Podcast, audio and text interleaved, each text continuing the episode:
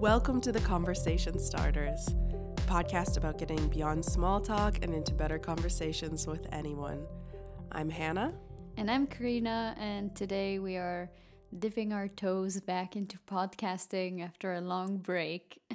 um, it's been a while. It's been a while since we sat down to record an episode, and uh, I guess let's start with kind of catching up and uh, seeing where we're at and uh, how we want, how we want to go from here. How does that sound to you, Hannah? Yes, that sounds good. I do have a topic that I want to, I really want to hear your thoughts on. Um, but I think it will make more sense if we catch up a little bit and do some like housekeeping, talking about the podcast, and then we'll get into it. Yeah. We had quite a break. And you'll know if you listen to our episodes, you know, kind of initiating a new season, that it wasn't the most intentional break. I mean, we were like fully committed to continuing uh, where we left off, and just many, many things happened. So let's start with you. Let's start with you. How has um, simultaneously uh, doing grad school and planning a wedding, how's that treating you? Um, it's a lot. grad school itself was like the beginning was very challenging and I had a lot of imposter syndrome. Maybe I've mentioned this before. Yeah. Um feeling like, wait, what am I do what am I doing here? How did they make a mistake accepting me into this program? Stuff like that. But I think uh, finishing the first semester was very good for me to kind of realize, okay, we're all feeling the same way and we're all dealing with the same stuff and we're all learning enough for us to be able to graduate from this program. Yeah. Um, the good thing about wedding planning is I tried to set up a lot of major things with my fiance before starting grad school, which was kind of crazy last summer, but we managed to finish a lot of big things. Mm. And um, we are learning very much how to delegate, to ask people to help us, um, to accept help, and to accept that we don't control everything, but we let people who we love and who are very creative take charge of our amazing day. Mm. So that's been that's been fun and scary and a lot, but I think we're we're both learning kind of a lot of new skills in this season. Also, time management, it's crazy. It's a whole other level of time management here. yeah, yeah, yeah. Anyway, uh, how are you doing? Tell me a little bit about your transition. Oh my goodness. You moved back to the States. Um, you left Lebanon. Oh my goodness. It's kind of sad. Now we both left Lebanon. yeah. Yeah, I feel like my life has taken some serious turns since I was last recording, and none of them I anticipated at all. But I, in like a very, very short period of time, I have gone from, you know, having just had a baby and living in Beirut and, you know, not having family around and in, instead sort of um, depending on a lot of other friends to suddenly living in um, a town of about 3,000 people in northern Minnesota, in the town where I grew up. Um, and now I'm like alone in the woods. and um, uh, do you actually like live out in the woods? Oh yeah, if I could turn my screen right now, it's like just trees and snow. Wow. And is it like and wolves um, and bears? oh my goodness, you live in Narnia. um, yeah. So I mean, there's just way, way, way too much um, going on in my head. Like I, I feel, you know, I, I'm sure some people will listen who who really know me and care. So I mean, all my external things, like how are the kids doing, all of that, like it's good, it's fine. Um, I think my internal world is really crazy right now and yeah. i'm almost hesitant to like put it into words because i feel that it's always changing week to mm-hmm. week and i i have to say when i came here i felt like um, what you're saying, you know, my internal world was disrupted. I I remember talking to my mom about kind of having to learn my ident who uh, or find my identity in a new yeah. country um, because I was I was so reliant on how other people see me uh, where I grew up, and I kind of had built this social person who has who who is known and people know who I am, what I do, what I'm good at, what I'm not good at. Yeah. And uh, and then I moved into this new world and I was just a person. and it was kind of crazy, yeah. And I think I have to, I, I was thinking about this yesterday. I also think and I've heard this from several people that leaving Beirut was so difficult because you, there's no place like Beirut. Yeah. Beirut is so international, intercultural, and so open and welcoming. And Mm. the people are just so warm, I would say. Like, Yeah. it's so easy to talk to people, it's so easy to get along with people, to find groups, to find um, Mhm. people meeting up for very different and diverse topics. And leaving Beirut and coming to a more cold culture i think that's that's a very big challenge because then you have to like put a lot more effort into into being this social person and all of that. I feel like it's just time and in the end i i used to sit down and record these episodes with you and i remember telling you that i I didn't feel like I could talk about these topics. I remember talking about okay, let's talk about how we we we deal with new groups and arriving in a new yeah, group. yeah, and I yeah. was I one was of my all-time saying, like- favorite episodes. I was always saying like Hannah, I, I don't feel like I can apply this so well right now, but but that's what I think about it. Yeah, yeah, yeah. And I mean, I didn't used to feel like I was applying conversations very well in my Mhm, life back mhm. then, but now looking back, I'm glad I did it because it was it was me kind of co- continuing to express the things that were important to me even when I was not experiencing um, the relationships and conversations that I wanted.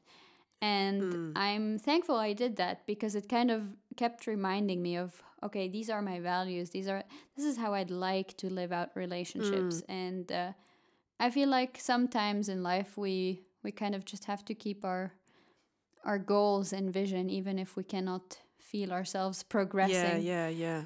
Um, yeah, but it's real. It's real, and I think culture shock is something that is not talked about enough. Um, especially now when I know so many people are moving countries. I know that a lot of people who struggle, but I don't know how much it is a topic to talk about. Hey, this is culture shock. This is normal. It's like Yeah. you get depressed. You you get anxious, and it's all different, and it's crazy. Okay, this is a good time to transition to the topic. This is what I've been thinking about. Okay, you and I, we have high standards, just like an ideal for how we want to treat people, right? Yeah. This is why we have this podcast. And I'm sure that a lot of our listeners are the same way. Like they have a vision of how they want to show up in this world socially. I mean, and they, you know, they know they want to treat people certain ways. And I'm talking about stuff like, okay, I want to look people, all people, in the eye and ask them meaningful questions because I believe that all people, all human beings are valuable and I could learn something from any of them. Mm-hmm. And I should give people chances and I should include outsiders and I want to be authentic and I want to forgive and I want to express myself a certain way and you know use certain language and all of this stuff, right? yeah. But what do you do when in your own capacity, like you are failing to do these things, and therefore you have an instinct to retreat from people or from a relationship? Because I know there are people listening who are going Yeah. through very difficult things, more difficult than we're talking about ourselves. Or there are people that feel unworthy of getting into a romantic relationship or a f- you know friend group or whatever until they fix something in themselves. Or like the situation I see a lot, you know, people that are comfortable with the surface or early relationships, but they kind of float from group to group or from context to context because as soon as people get to know them, it's not going to line up with how they want to be perceived. And once that starts catching up with them, they want to move on. Okay. So, what do you do with the dissonance when you are not living up to your standards? Yeah. I I think because we have such high expectations of ourselves and I sometimes tend to disappoint myself um, because I wanted to bring this uh, perspective to the other person, or I wanted the other person to feel this way, or I wanted to be social. I wanted to be mm-hmm. the life of the party. I wanted be to be the person who kind of includes everyone, but I I don't feel up to it right now. I don't feel the capacity. I mean, I've had I've had moments when I had to say, okay, for the next two months, I cannot have a day um, program. I cannot. I don't have the capacity emotionally to spend a whole day with someone because I'm just too stressed out. I have so much on my plate. I will only accept to see people for a meal or for two to three hours mm-hmm. and this is so not my this is so not me mm. i love doing things and um, going on hikes and taking long days with people and spending time and just speaking and yeah. speaking to them and hearing their thoughts but when you're going through these seasons i feel like we have to learn to accept that it's okay um, we we will disappoint ourselves and we will disappoint other people. And this is part of a relationship. This is part of um being a person. Yes and yes, yes. yeah may, I, I think that's what you i don't know if this is what you were trying to say but i feel like this is how i perceive it. Yes 100% i i think what you said is exactly right. Like i think what it is is I'm facing the fact that a lot of my social ideals are measured by um, like the effect they have rather than my intention. Mm, and so if that's, yeah, if I it. see because and it's not just because of like I want people to like me, it's rather like if I yeah. want someone to feel included and they don't, yeah. then I want to alter the way I handled that situation, right? Like um yeah. And and so there's like that type of thing, right? And mm-hmm. the mm-hmm. thing is is that I have realized like you cannot be in close relationship without hurting and disappointing people.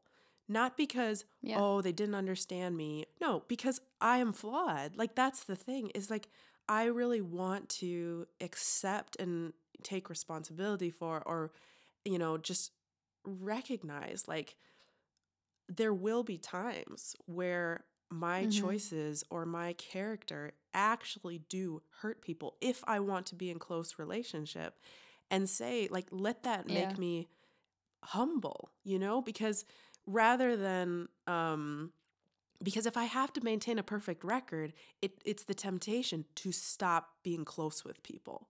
And yeah, that's where I'm yeah. at right now. Is like I feel like I don't want to repeat like getting close to people and then being like cut off or not um, following through in various ways. I guess I guess where I'm at is like I have to accept in this season that I it is good to move toward people before you are all cleaned mm-hmm. up and ready and performing at high level because if you yeah. are like oh i can't make is good this is really important what you're saying um, i'm just gonna i'm, go- I'm just gonna say this again yeah. it's okay to move towards people even when you're not at your best performance yeah. this is so important So, Hannah and I just had a really good conversation about this topic, and we usually like to keep our episodes nice and short. So, we will be splitting this episode into two, and uh, you'll hear the rest of this topic in the next one. Thanks for listening. Bye.